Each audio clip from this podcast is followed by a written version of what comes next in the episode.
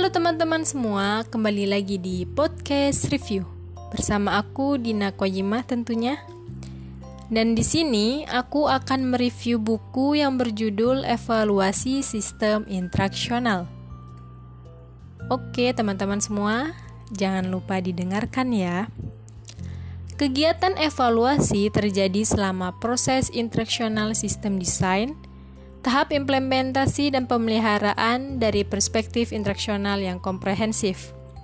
Evaluasi sistem interaksional ini mencakup lima jenis di antaranya yang pertama evaluasi bahan ajar, kedua tinjauan kualitas proses, tiga penilaian reaksi pembelajaran terhadap instruksi, empat pengukuran pencapaian tujuan pembelajaran peserta didik dan yang terakhir yaitu estimasi konsekuensi interaksional.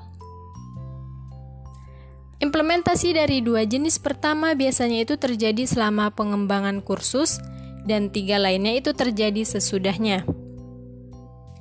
Jenis evaluasi yang paling akrab bagi sebagian besar perencana interaksional adalah yang pertama, evaluasi bahan ajar, dan yang keempat yaitu pengukuran pekerjaan. Alasan untuk ini ialah yang pertama itu jenis ini dapat diajarkan dalam buku teks desain interaksional.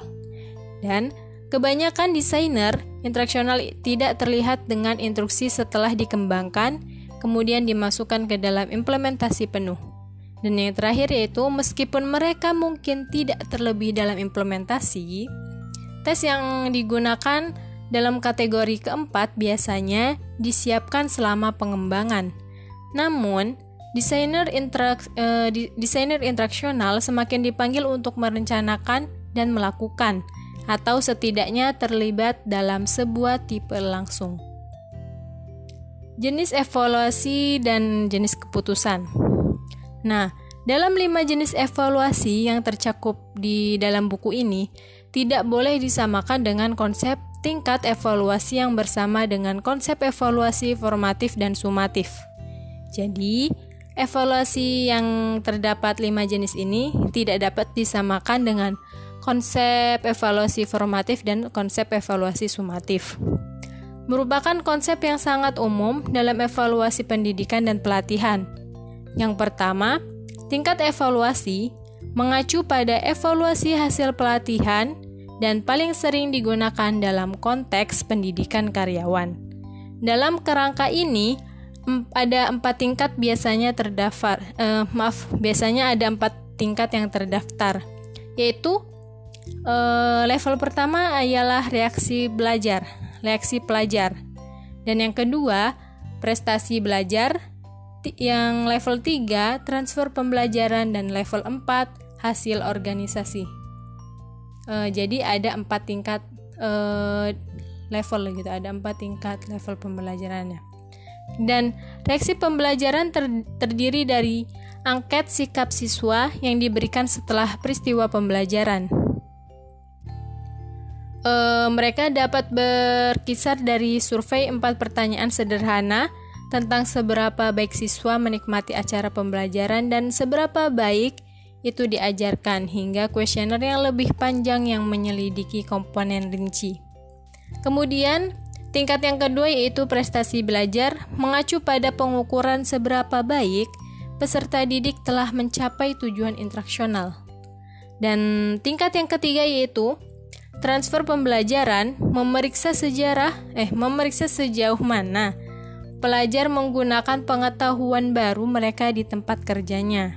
Tingkat ini menjadi rumit karena sulit untuk membangun hubungan antara pembelajaran dan kinerja dan kinerja pekerjaan.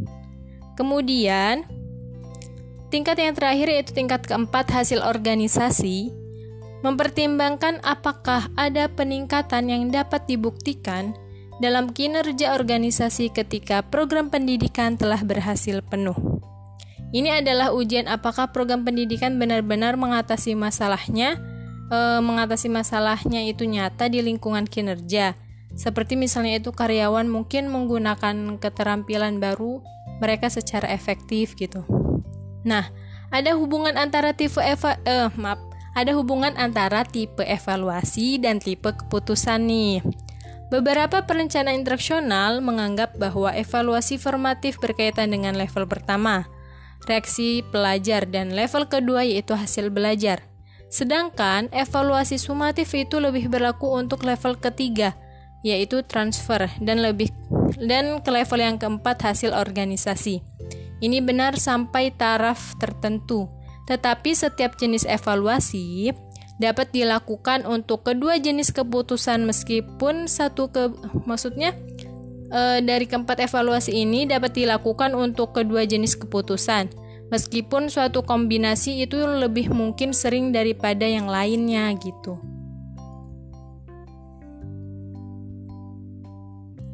Kemudian eh, evaluasi materi dan kegiatan instruksional. Secara tradisional ISD ada empat jenis kegiatan evaluasi yang terjadi sehubungan dengan evaluasi bahan ajar dan kegiatannya. Yang pertama itu ada tinjauan ahli atau disebut dengan ulasan ahli. Itu salah satu kegiatan pertama dalam evaluasi bahan ajar adalah tinjauan ahli, di mana seorang ahli materi pelajaran subject matter expert itu membuat penentuan tentang ke tentang keakuratan dan kelengkapan konten. Dan yang kedua yaitu uji coba pengembangan atau perkembangan. Kegiatan evaluasi bahan ajar kedua adalah uji coba perkembangan yang disebut dengan evaluasi satu-satu uh, oleh Dick and Carey, sebuah prototip bahan ajar yang dicoba satu-satu jadi, uh, Dick and Carey ini menyarankan menggunakan tiga peserta didik dari target audiens, satu dengan bakat tinggi, satu dengan bakat sedang, dan satu itu dengan bakat rendah. Kemudian yang ketiga itu ada uji coba atau bisa disebut dengan tes pilot.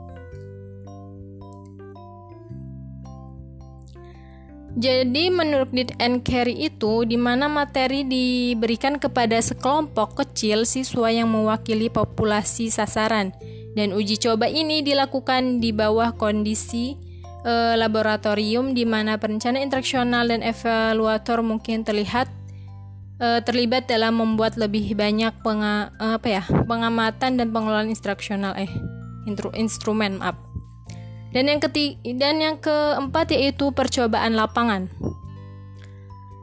Jadi, uji coba lapangan ini di mana instruksi yang direvisi berdasarkan uji coba perkembangan dan tes percontohan diberikan kepada seluruh kelas dalam kondisi yang lebih seperti lingkungan penam, penampaian penyampaian pengiriman normal. Dan selanjutnya yaitu interpretasi bukti dan dalam di, dan interpre, interpretasi bukti ini dikumpulkan melalui catatan obra observasional, kuesioner, dan tes, dan digunakan di seluruh tahap evaluasi bahan ajar untuk menarik kesimpulan apakah suatu pelajar harus dipertahankan apa adanya. Nah, dan yang terakhir yaitu validasi.